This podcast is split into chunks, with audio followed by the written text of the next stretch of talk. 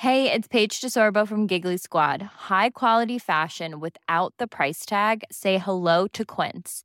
I'm snagging high-end essentials like cozy cashmere sweaters, sleek leather jackets, fine jewelry, and so much more. With Quince being 50 to 80% less than similar brands.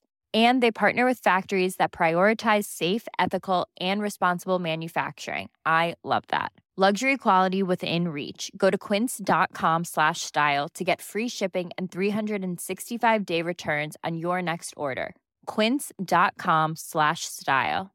There's never been a faster or easier way to start your weight loss journey than with PlushCare.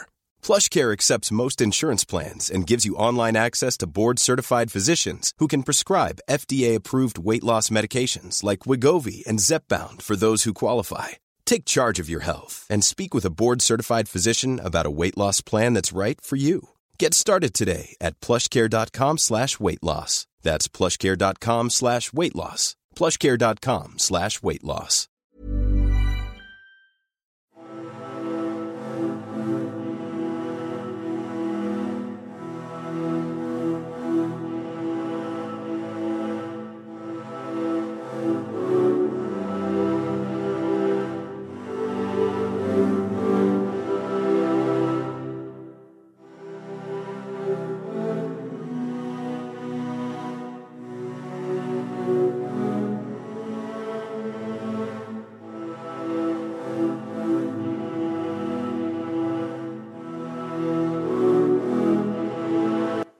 Hi there, and welcome again to the Explaining History podcast.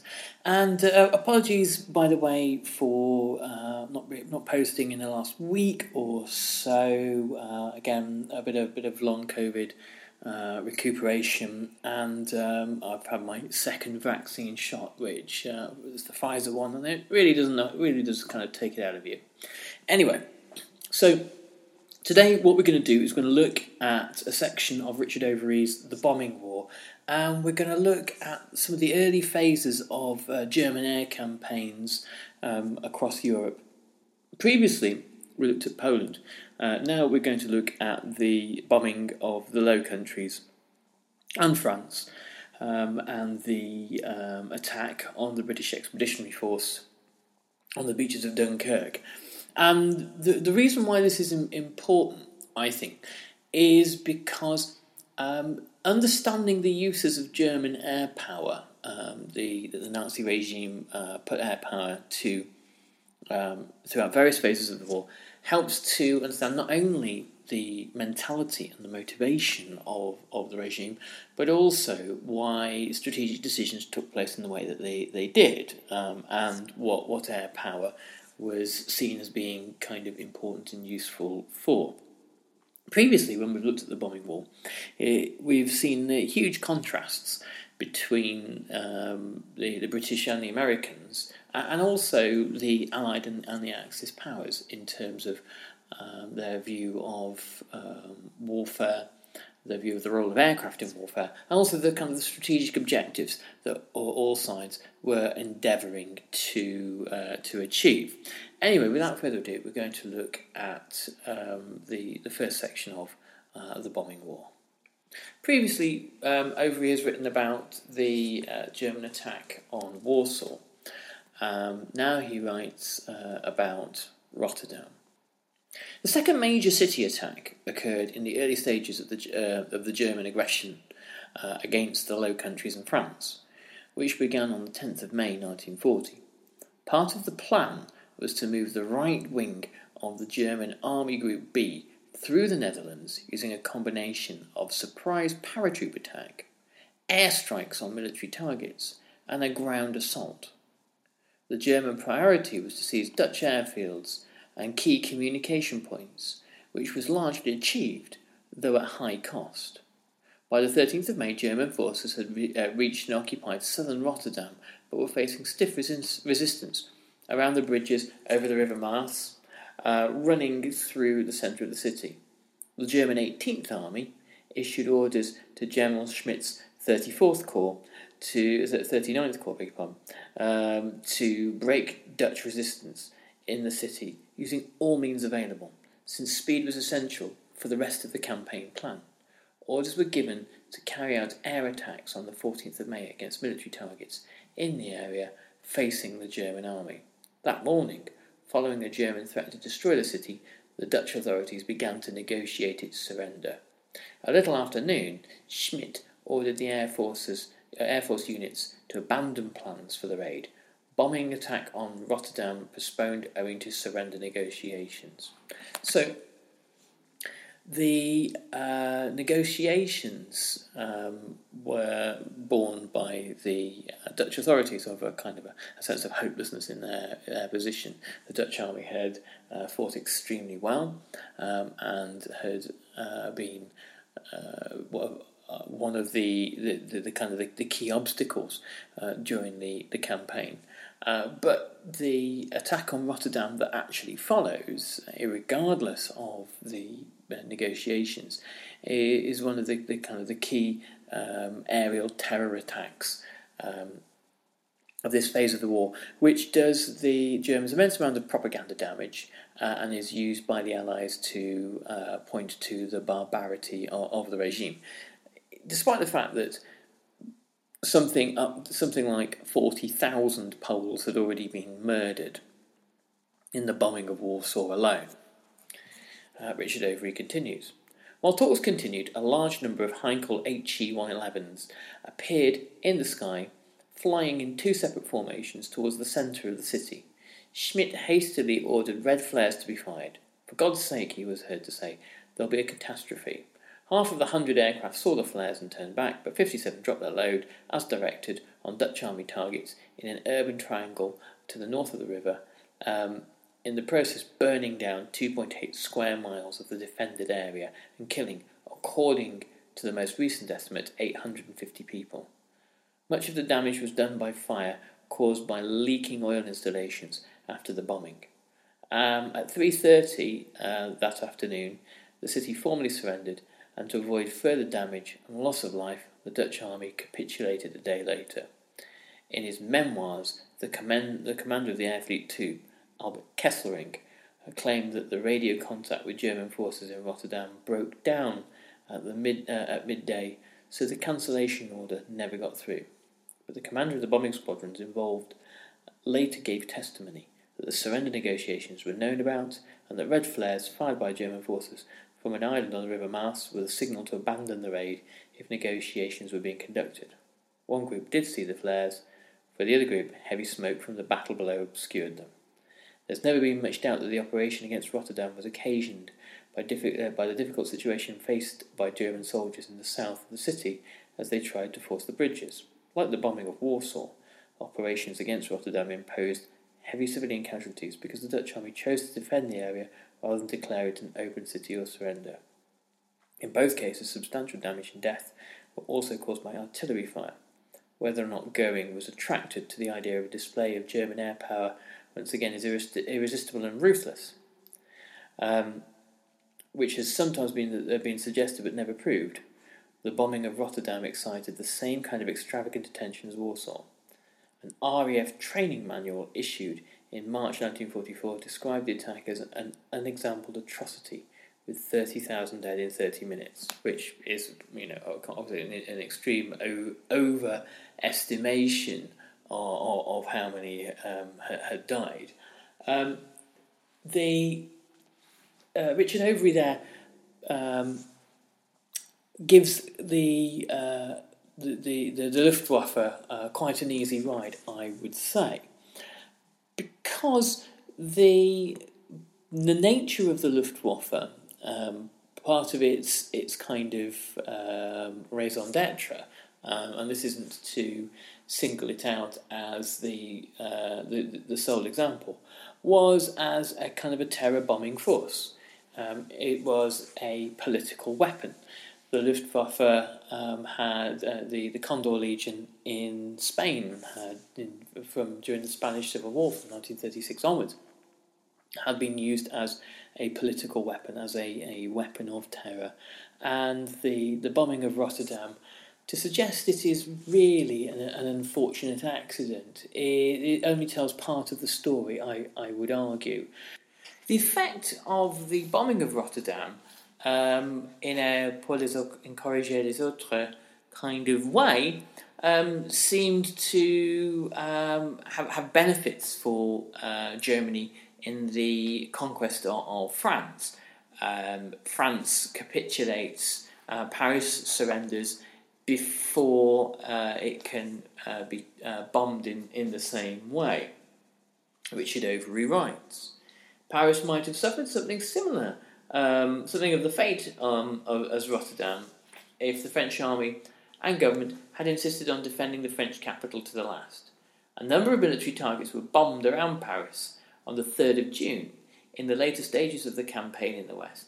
But on the 11th of June, it was declared an open city by the French Commander in Chief Maxime Weygand um, and evacuated by the government and military high command. The bombing that took place in France between the 10th of May and French surrender on the 17th of June was almost all of it tactical bombing in support of the German offensive or to prevent the, acu- the evacuation of the Allied, mainly British troops, in late May and the first half of June, or to destroy the French Air Force and its sources of, of supply. Um, fighters were not. Um, what isn't mentioned here is the strafing of refugee columns um, deliberately. Um, of course, that was mainly done by uh, German Luftwaffe fighters. Um, but again, this is a, a terror tactic uh, designed to uh, degrade and demoralize civilian morale and to present the fate of civilians uh, of, of, of France as, as, as, utterly hopeless. So throughout May and into June, huge damage was done to towns uh, in France and their civilian populations that were in the path of uh, German forces.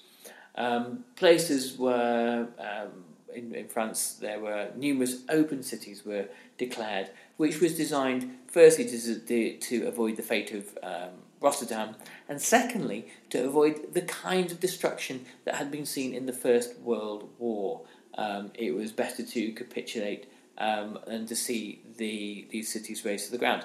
There, there's an awful lot written about the fact that France was an enormously divided society before uh, it, um, its uh, conquest by Germany, and so there were people on the conservative and fascist right in France that were, in many ways, happy to see Germany conquered, uh, France conquered by Germany, in order to facilitate the, uh, the, the destruction of the French left, um, the purging of the French Communist Party, um, and whilst this some have kind of challenged this argument. Um, there was a, a, very good case for it made in uh, the book Reappraisals by Tony Judt, um, and the, the, sort of the um, the ease with which certain French generals capitulated, and their kind of there's a very interesting and incriminating photo of uh, and Huntziger and um, a number of other uh, and another uh, other other French generals uh, lined up uh, with uh, their Wehrmacht uh, counterparts looking sort of a little bit pleased with themselves. So I, I sort of hold some, I put something by that theory. Um, and this, in some ways, explains this kind of capitulation of French towns and cities. There's no uh, nowhere during June 1940 that is prepared to fight to the death, um, and there was uh, no sense as you found in, in other countries, of, uh, of, of no surrender. Richard Overy writes Once the Dunkirk pocket was eliminated, the German armies turned south towards Paris to complete the destruction of French military power. Here's a cool fact a crocodile can't stick out its tongue. Another cool fact you can get short term health insurance for a month or just under a year in some states. United Healthcare short term insurance plans are designed for people who are between jobs, coming off their parents' plan, or turning a side hustle into a full time gig. Underwritten by Golden Rule Insurance Company, they offer flexible, budget friendly coverage with access to a nationwide network of doctors and hospitals. Get more cool facts about United Healthcare short term plans at uh1.com. Ryan Reynolds here from Mint Mobile.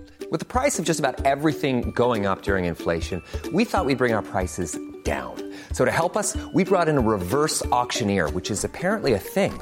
Mint Mobile unlimited premium wireless. Ready to get 30, 30, bit to get 30, bit to get 20, 20, 20, bit to get 20, 20, bit to get 15, 15, 15, 15 just 15 bucks a month. So, Give it a try at mintmobile.com slash switch. $45 upfront for three months plus taxes and fees. Promo rate for new customers for limited time. Unlimited more than 40 gigabytes per month. Slows. Full terms at mintmobile.com. There's never been a faster or easier way to start your weight loss journey than with PlushCare. PlushCare accepts most insurance plans and gives you online access to board-certified physicians who can prescribe FDA-approved weight loss medications like Wegovy and Zepbound for those who qualify. Take charge of your health and speak with a board-certified physician about a weight loss plan that's right for you. Get started today at plushcare.com slash weight loss. That's plushcare.com slash weight loss. plushcare.com slash weight loss. At this point, German aircraft were free to roam over French territory. They were directed to attack rail communications, the aircraft and aero industry, aero engine industry, and oil depots. Between the 1st and 3rd of June, long range air, track, air, air, air attacks destroyed major rail links between Paris and most of the rest of France. During the first four days of June, attacks were also mounted against the port areas of Marseille, where the oil storage, um, where there were oil storage tanks, Le Havre, um, and the docks and the mouth of the River Rhone. On the 3rd of June, German bombers also hit nine French airfields and aircraft factories around Paris at Villers-Cotterêts, Les Mureaux, and the Citroën Works, um, killing 254 people, 195 of them civilians. The bombing uh, began a panic, accelerating the growing movement to abandon the capital. On the 8th and 9th of June, ministry personnel were evacuated, but the bombing was not resumed and Paris's status as an open city was respected for reasons that are still not entirely clear.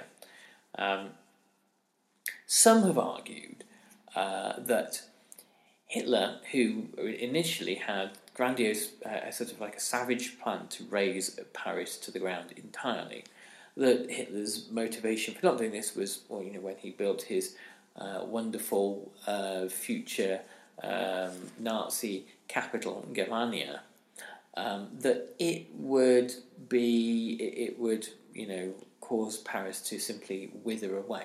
Well, this is, is kind of stereotyp- sort of symptomatic of, I think, people listening to the um, the kind of the, the, the, the talk of Hitler and and putting far too much store by it, rather like the idea that um, Hitler, when he later said in about 1943 that he was being uh, kind of uh, magnanimous towards the British Expeditionary Force on the beaches of Dunkirk, and he wanted to show that he could be a. Um, he wanted to show the English that their Tommy soldiers would be um, allowed to leave, and he was, you know, trying to hold out an olive branch.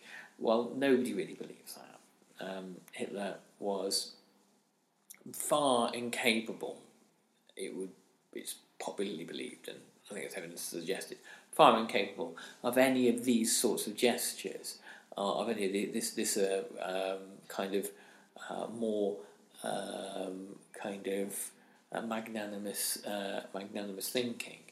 Um, so his reasons for the reasons for not terror bombing Paris, I would imagine, were with a view to establishing a puppet regime in France uh, it would be all the harder to establish a Vichy regime with Paris uh, having been razed to the ground. Um, I don't think, my, my sense is that Hitler probably didn't want to um, uh, make trouble for himself and probably looked on Vichy France when it was finally established as being a, a key ally, which in, indeed it was. Indeed it was. German forces concentrated on the direct support of their own operations against what remained of the French army and its air force. The German air force ended the era of rapid conquests as it had begun in Poland, clearing the way for the army to roll forward and secure final victory. So here we, we've got the, the German Air Force being used successfully in three different uh, blitzkrieg campaigns. The first in Poland, the second uh, against Denmark and Norway uh, in April 1940, and the third against the Low Countries and France. And then you get to the question of Great Britain. Um, and going from blitzkrieg to, to, to blitz is uh, kind of something that the German Air Force doesn't really succeed in, in doing. Uh, because you're talking about two different types of air power. Two engine bombers, uh, on, on single engine bombers, being able to blow up uh, bridges, uh, airfields, uh, fuel depots, being able to bomb um, uh, columns of troops and tanks, that sort of stuff. Um, you, for that, you need sort of relatively light aircraft uh, in, in bombing terms um, that are quick and highly manoeuvrable and fairly low altitude. You know, dive bombers, um, Heinkel 111s, that, that kind of thing. To then, I mean, and these could be were, were uh, to some degree useful in attacking British airfields. The Stukas um, that were sent against British airfields are too slow and they're all wiped out. Um, they are ground attack uh, aircraft when you don't have fighter cover, enemy fighter cover lying around, uh, float, you know, flying around.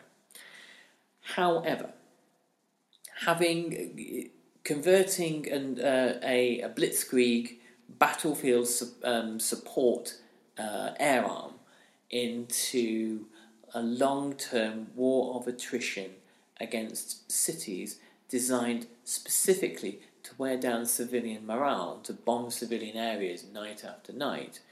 For that kind of thing, you need the sorts of air forces that the British and the Americans had been developing since the mid 1930s. Originally, large two engine bombers like Wellingtons, and very quickly, large four engine bombers in terms in the British terms like Halifaxes and Sunderlands uh, and uh, Lancasters, uh, and uh, from America, the um, B 17A, and then eventually the, the B 29, but mainly it was the B, the B 17 and the Liberator that saw action in, in the European theatre. So, Richard Overy writes when it comes to Britain, well, we'll continue this as well um, next time. The England problem.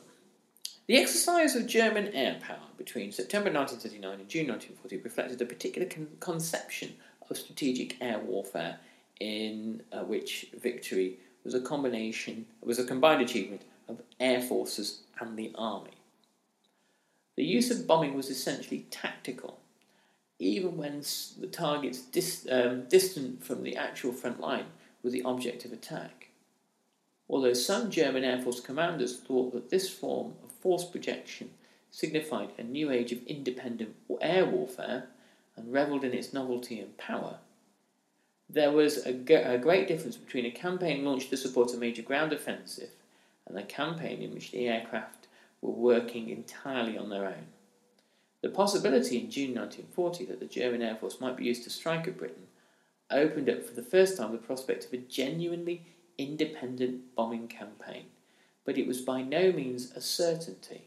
In the summer of 1940, there were no plans for an air campaign against Britain that would last almost a year though, it, though that was eventually what happened. On the British side of things, uh, Sir Arthur Harris, or Bomber Harris uh, as he uh, became known, wanted to prove to the other branches of the armed services that an air war uh, against Germany could be decisive on its own, that um, air power, that the that bomber command could win the war. And there seems to be, in the summer of 1940, the kernel of that idea uh, in the German Luftwaffe as well. As Richard Overy writes, the uh, idea that, uh, in a, of course, there couldn't be a land campaign in Britain before an air campaign had been successful. There can't be a cross channel invasion um, of southern England uh, until uh, Britain's air defences have been wiped out.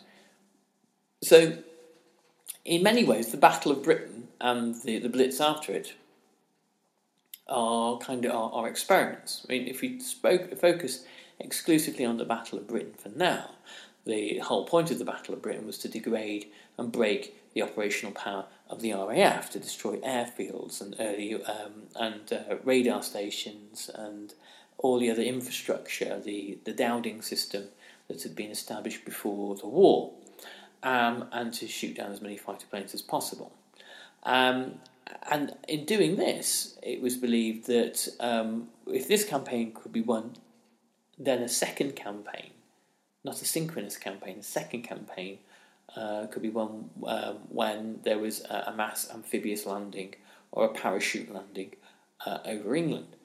And the um, here we, we, we learn something uh, about the kind of the efficacy of air power in the war and the kind of the delusions of the advocates of air power during the war.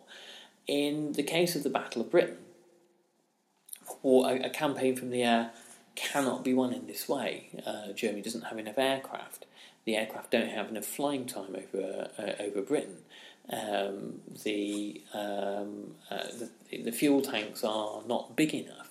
Uh, if you um, roll back, um, you know, so a couple of months of podcasts. The last time I spoke with uh, David Dean Barrett on this podcast, we talked about the air war over Berlin and the introduction of the um, the P fifty one Mustang, which had a, an additional detachable um, uh, fuel tank underneath, which gave it extra flying and fighting time before it had to turn back. Well, the Luftwaffe hasn't got this, and the the Luftwaffe uh, hasn't really got the the training or the mindset necessary for this sort of, of campaign. There isn't really the political will behind it either. Hitler isn't that interested in it. Um, it was more of a kind of a Goering project in many ways.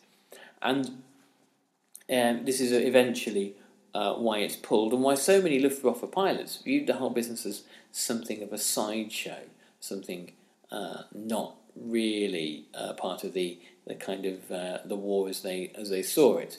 Uh, the, the real war, of course, would be fought in Russia.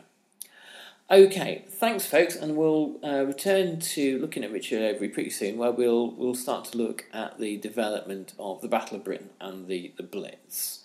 Um, do remember check out um, the Explaining History website, where I currently I'm posting um, the, the, the the podcast there. I mean, you'll obviously you'll get the podcast through your pod hoster as well. But when I uh, post the podcast there, I'll write a kind of little little essay to go with it. Um, and check us out on YouTube. There's plenty of video content there. Some new stuff I've put up recently. Uh, and if you can fund us on Patreon, um, all patrons get uh, an additional uh, few uh, little bits of my writings uh, here and there. I just posted something about uh, Britain in the 1970s today, which I'm sure if you're uh, listening and you're one of the patrons uh, of the Explaining History podcast, you'll enjoy immensely. Take good care, everybody. All the best. Thanks. Bye bye. Mom deserves the best, and there's no better place to shop for Mother's Day than Whole Foods Market. They're your destination for unbeatable savings, from premium gifts to show-stopping flowers and irresistible desserts. Start by saving 33% with Prime on all body care and candles. Then get a 15-stem bunch of tulips for just $9.99 each with Prime. Round out Mom's menu with festive rosé, irresistible berry chantilly cake, and more special treats. Come celebrate Mother's Day at Whole Foods Market. Even when we're on a budget, we still deserve nice things. Quince is a place to scoop up stunning high-end goods for 50 to 80% less than similar brands. They have buttery soft cashmere sweaters starting at $50, luxurious Italian leather bags, and so much more. Plus, Quince only works with factories that use safe, ethical, and responsible manufacturing. Get the high-end goods you'll love without the high price tag with Quince. Go to quince.com/style for free shipping and 365-day returns.